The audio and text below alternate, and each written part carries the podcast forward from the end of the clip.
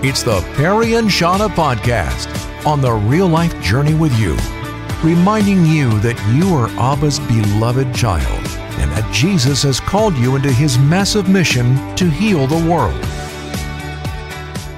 Maybe you're wondering if what's happening in Israel has anything to do with end times prophecy. It's a fair question, a fair thought.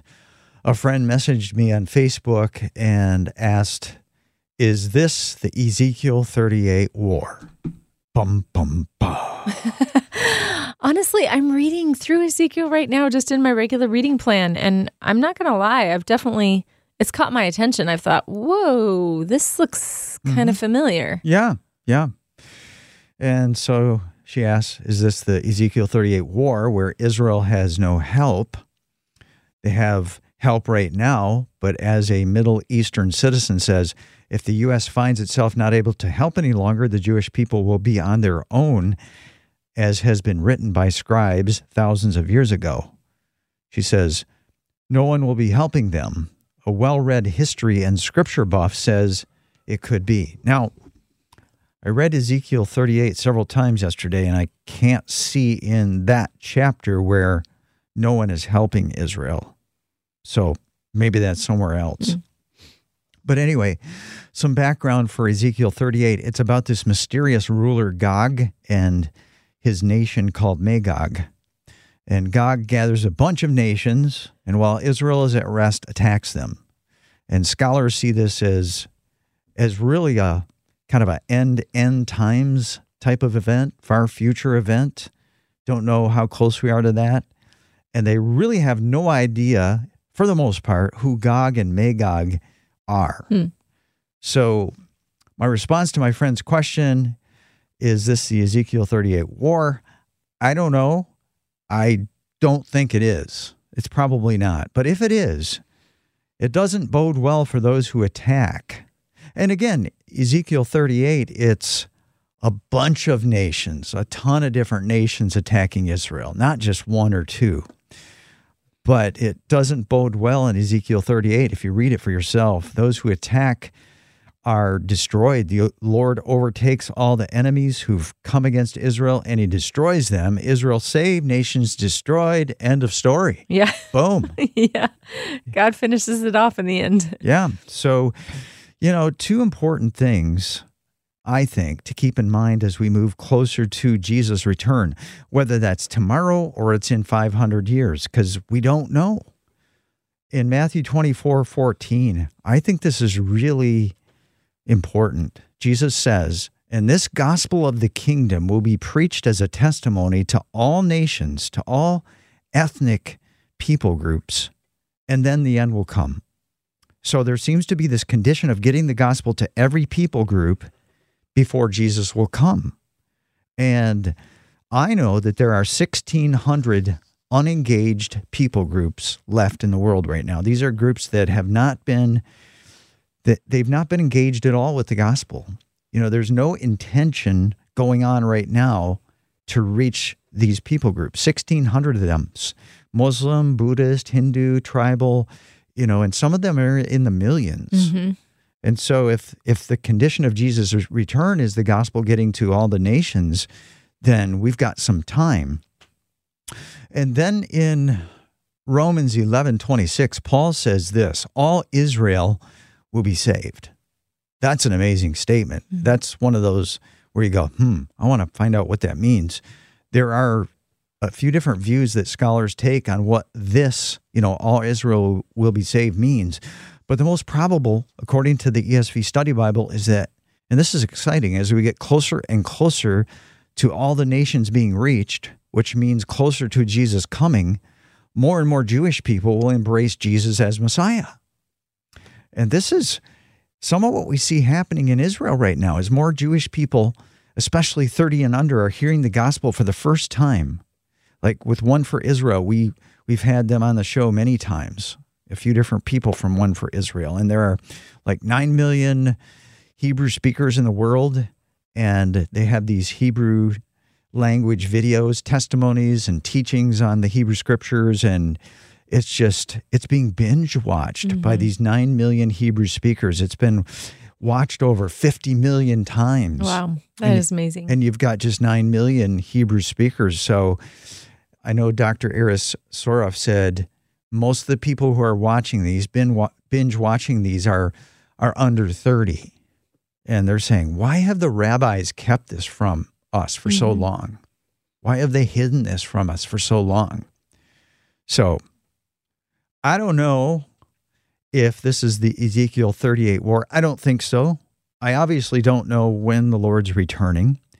I do know there are 1,600 unengaged people groups that still need to be reached. But the amazing thing about that is that we know who they are. We know where they live. We know what their languages are. And so we have this knowledge, and there are plans to send people to these groups within, I mean, a few years. And so when I look at all this, my heart isn't troubled. I'm not fearful. What I think is that it's just a great time to be alive. What an opportunity to be alive at this time in history where, you know, we see the people groups that still need to be reached. We know where they are. We can say, Lord, here am I, send me. People are saying, yes, send me. And I just think it's a great time.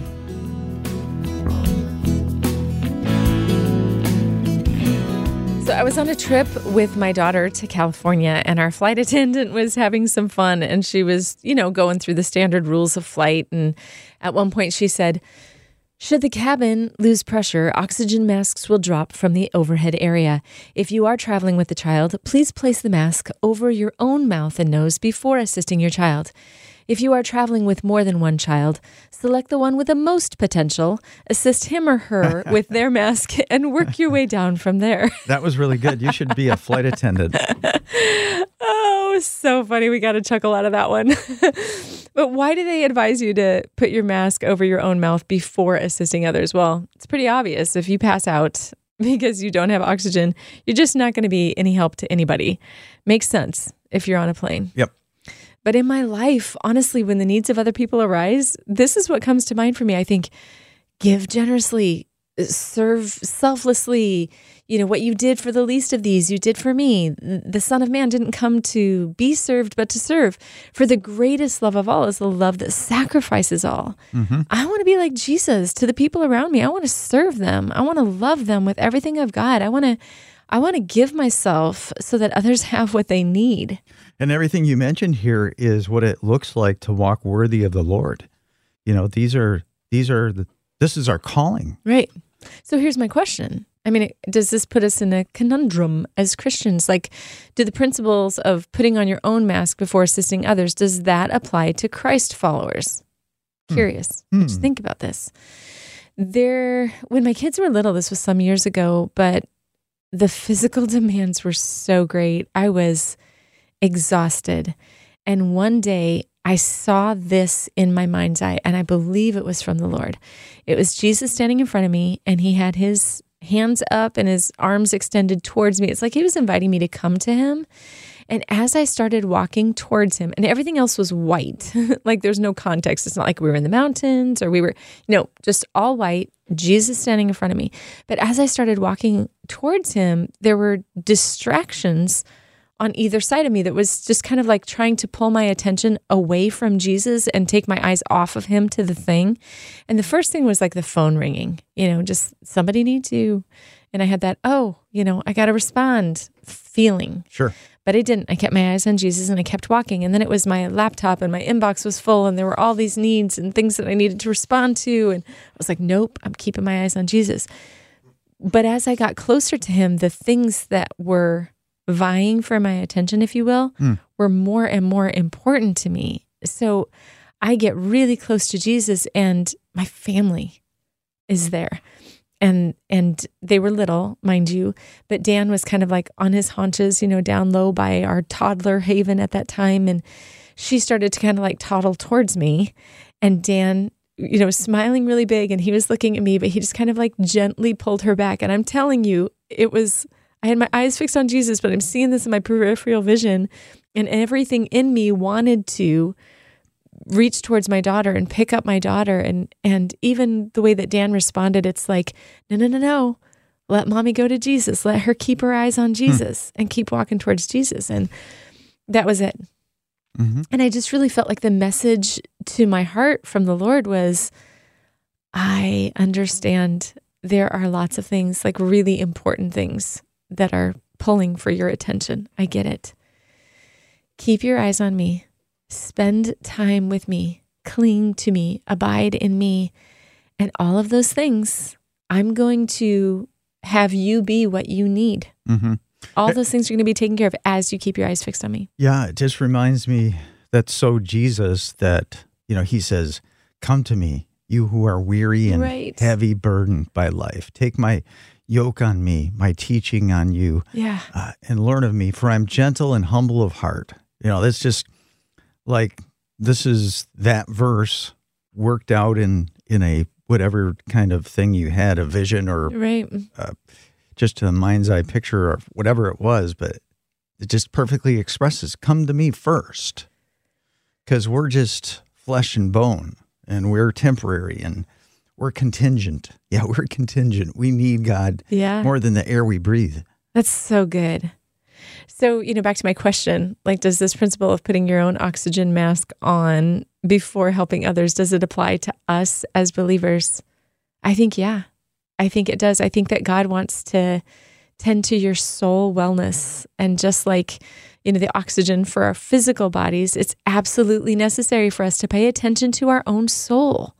Do you know what I mean? To make sure that we're being fed, that we're meeting with Jesus, that we're abiding in him, because it's from that place that we'll have what we need to meet the needs around us. Good. And the needs are great.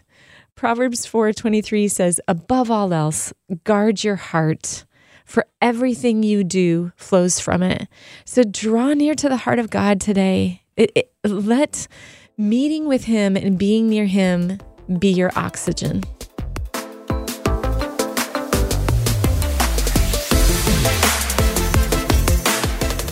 I don't know about you, but there are a lot of times I get blindsided by life. And, you know, we have enemies. We have a enemy, an arch enemy, Satan and his minions, but also the enemy within me, you know, the sin that still lives in me. And then, you know, how we get into conflicts with people, even people who know Jesus, people who don't, who throw us a lot of shade. And there's a lot of battles to fight, and they come up unexpected. And, you know, and Judah, the kingdom of Judah, the southern kingdom, was facing an enemy that came against them unexpectedly. And the king Jehoshaphat, he just said, I don't know what to do, Lord, but we look to you. And so God spoke through one of his prophets about this battle that was coming at him. And he said, you will not have to fight this battle. Take up your positions, stand firm, and see the deliverance the Lord will give you. Do not be afraid. Do not be discouraged. Go out and face them, and the Lord will be with you. And this is the time where the Lord instructed them to send out the worship leaders in the front. Thank you very much. Just because I write songs and lead worship, I got to be in the front lines. Yeah, come on, man. But the worshipers went out front and they were singing, praise to the Lord. The Lord is good. His love lasts forever. The Lord is good. His love lasts forever. And there was a power in that. There was a power in worship. Here's the thing. I think so often when it comes to the battles of life that we have to fight, that we think, I just am not sure that I have what it takes. I think that's where we go wrong, focusing on what we have. Yeah, we don't have what it takes. Right. You know what I mean? But when we shift our confidence not to what we are capable of, but we shift our confidence to who God is, and we go, you know what? My God is a faithful God. You've got an entire Bible full of stories of the faithfulness of God. He's faithful. Yes. He's faithful. And he... You know, Exodus 10:10, right? Like, you need only to be still. The Lord will fight for you. Like, the battle belongs to the Lord. And the more that we recognize how much he loves us and that he is fighting on our behalf, I think the more we shift the weight from all my confidence being in me to all my confidence being in God and who he is. Yeah, it's an opportunity when we do face something overwhelming to make that decision. Am I going to try to do this on my own? Am I going to try to figure this out on my own? Mm-hmm. Or am I going to go to God in prayer? There's times I come home from work and I'm just so weary from the day, you know, it's a long day and just even normal stuff. And I'll sit down and I'll want to scroll through Google News because Google News gives me everything I want, like Steph Curry and Michigan football and all that stuff. But instead, I will choose to go to Lectio 365 devotional, and I'll do the evening portion. And I can't tell you how that choice that I don't really feel like making is always the best choice. Yeah.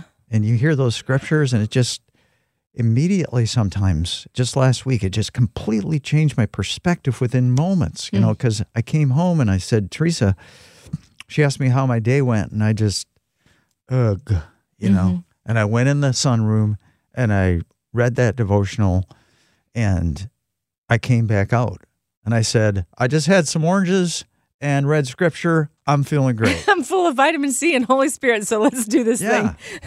Yeah. That's awesome. So the Lord says, you will not have to fight this battle. Take up your positions. Stand firm and see the deliverance the Lord will give you. Do not be afraid. Do not be discouraged. Go out and face them, and the Lord will be with you. But we need to rely on him.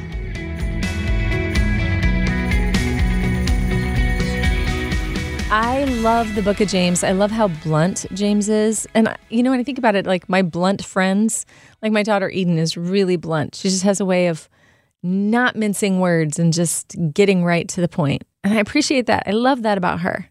And I love that about James. We did a study on the book of James led by Francis Chan from Right Now Media. Yeah.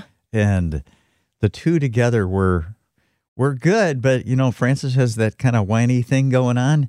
You guys, like, I mean, really, it's saying this. Do you not realize? Okay, that's my Francis Chan. Oh, my gosh. That is so funny. My son-in-law adores Francis Chan, and as do I. Like, I love his stuff. But I made a comment to my son-in-law at one point about the fact that I love learning from Francis Chan, but he sounds a little bit whiny. Yep. And then I had to repent. I was like, I'm so sorry. He's got incredible things to say. I mean, I have learned so much from that man, and I'm grateful for his wisdom. I think it's entertaining. You know, I mean, I learn a lot from him, but just the way he talks is compelling and entertaining. Yes. Anyway, I'm backing off. Okay, speaking of complaining, James actually goes after this big time. If you're a whiner, he's going to just nip that in the bud right away. So listen to this. James 1:3. Or I'll start with verse 2, actually. Consider it pure joy, my brothers and sisters, whenever you face trials of many kinds, because you know that the testing of your faith produces perseverance. Let perseverance finish its work so that you may be mature and complete, not lacking anything. And I got to tell you, when I'm facing trials of many kinds, I don't like go right to joy. That's not my reaction to my circumstances. It's not your default. No, I usually feel pretty justified in, you know, spending some time complaining about my circumstances if they're really rough. But this verse reminds us that God's refining our character through the trials, and we're learning perseverance, which actually brings about maturity in us, which is awesome. You think about, you know, when our kids are whiny, we don't put up with that, right? We're like, that's not okay. We're not going to be whiny. You need to stop. And if it's not attractive in kids, how much less attractive for adults? I remember me and Teresa were having anniversary dinner at Red Robin, and there was this kid that was whining. And I thought, you know what? And I said this to Teresa, I said, if that were Taylor when he was that boy's age, I'd take him outside. I wouldn't spank him, but I'd take him outside and say, we're going to go home. You want to go home? Because if you're going to keep this up, it's over. Yeah. The stinky part of that is he might just keep it up, and then you got to go home. And that's a bummer. Yeah. Then I'd start whining as an adult. Well, I didn't want to have to cook, and now we have to leave Red Robin. You would break the no complaining rule. Right. Which, by the way, it is November. We are in the new no complaining rule. So anyway, here's my challenge to you from James via me. What if we just stopped complaining? I mean, how would that impact your life? If you think about it for a minute, if you eliminated that one thing from your life, complaining, how would it change your life? If you stopped internally or even out loud, verbally criticizing your spouse, if you stopped complaining about your kids and the choices they're making and the things they're doing, if you stopped complaining about your job, what if you stopped criticizing your own body? How about that? Give yourself a break. Or comparing yourself to other people. You just knocked it off. What if you stopped focusing on what you can't do and chose instead to shift your focus to the things that you can do? What if I stopped complaining about the weather? Wouldn't that be great? That would. I would really appreciate that. Stop. If it's going to be cold, then I don't say it's going to be so cold. I just report it's going to be cold today. So here's the thing. If you let your imagination go there, just picture yourself living that way without the complaints. Honestly, how would it change your relationships? How would it change kind of the ambiance in your home or your work? It would change it a lot. It would change the atmosphere, as we like to say. That's what we're going to do. We're going to change up the atmosphere for the month of November. Up in here, yep. We're changing the atmosphere, inviting you to join us for the entire month of November, just starting today, right on through the rest of the month. Every time you feel compelled to start to talk about the negative things, just stop. You know, ask the Holy Spirit to catch you in this and stop, and then use that as an opportunity to start giving thanks instead. So if I hear you complaining, can I say knock it off? You can. In Jesus' name. You have to say in Jesus' name. Otherwise, I'm going to be mad and offended. You have to say knock it off in Jesus' name. Okay, and then I'll be like, oh, I must have been whiny right there. All right. Cool? I'll take it as well. All right. If you're in on the No Complaining Challenge, just text us. You can just say knock it off to me. Okay. Knock it off. All right. Just like that? That sounds really good. That'll make me I'll pull out my Mama Shauna and I'll give it to you if you start getting whiny. If you want to be in on this with us, just no complaining for the month of November. It's a challenge for you. Just text us and let us know that we're in this together. Text the word challenge to 800-968-8930, 800-968-8930. I believe that God is going to do something in us as we step into this together.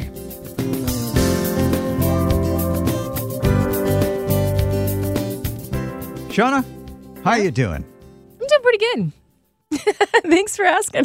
How are you really doing? Oh, how am I doing? Like deep, like underneath the conversational, how are you? Yeah, you know, when we say, how you doing, we usually say, yeah, fine. You know, we could be dying of stage 4 cancer and we'll say, you know, doing great. You know, so a friend just messaged me on Facebook and he said, you're typically sounding pretty good on the air, my friend. I think that's a compliment. Mm-hmm. Are the behind the scenes of your life going well? Mm. So. That's a good question. Yeah. I messaged him back and I want to share with you what I shared with him. Thanks for caring enough to ask. That's big. God continues to show me how easily I find my identity in my performance and my achievements. Yet, as he's been showing me this, he has been working in my heart to reset my identity in being extravagantly loved by God. Mm. He's also been showing me deep sinful attitudes that I have toward people close to me. And even like with one of my kids, I got hurt and I was holding an offense and we got together. And we had a face-to-face, and we worked through it, and it was beautiful. Yeah. So God's just showing me this stuff in my heart and leading me to confess it, to repent of it, and experience the deep-down cleansing of the blood of Jesus, which is giving me a new love for the people close to me. He's also teaching me not to freak out when I get blindsided by life, like with my dad fracturing his hip and all that could mean. And about the freaking out, it's not that I don't feel overwhelmed at times, but maybe that I'm taking less time between the freak out moment to the moment I reset my trust in him. It's good. You know, that's baby steps. Yeah. But it depends on the day. So what I really appreciate about this friend is that he wanted to know how I was really doing. Mm-hmm. And I think that that's something that we can do today. You know, who's the person that you're going to say, how you doing? And they give you the pat answer and you can press a little further and see what's really going on. Yeah. Yeah, we can be that for one another. You know what I mean? And I think what that does, the message that sends, Perry, is I see you. Mm-hmm. I see you. Yeah. And you matter.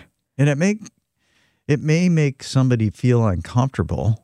You can't really do this with a stranger necessarily, but maybe you can. Mm. You know, we have to be sensitive to the Holy Spirit. Right.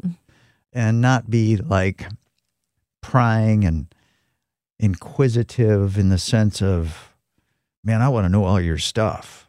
I think if love is leading the way, that gets read in the question. Yep. You know? Yep. So today, as you move through your day and you ask people, how are they doing? You know, don't just take their simple answer first. Mm-hmm. Look them in the eye and see if there might be something more, and they may be able to open up to you, and maybe you're going through it, and somebody says, "How you doing?" How about you take off the mask and really share your heart, and see the life of God just break in those moments.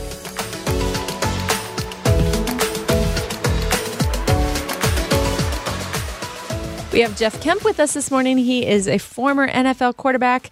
He's the author of Facing the Blitz: Three Strategies for Turning Trials into Triumphs. And he is the author of Receive: The Way of Jesus for Men, a brand new book that just came out today. And that's what we're talking about today. Jeff, so good to have you with us. And identity is a huge thing in your life, in your ministry. It's something that we don't achieve, which is what we're told in our culture and what our own hearts tell us. It's something we receive from the Lord. So talk about that and maybe give us a good story that just really drives that point home. Well, we operate in a way that makes us try to improve the way we feel about ourselves. Okay, that's what all humans do. And your identity is really what shapes that.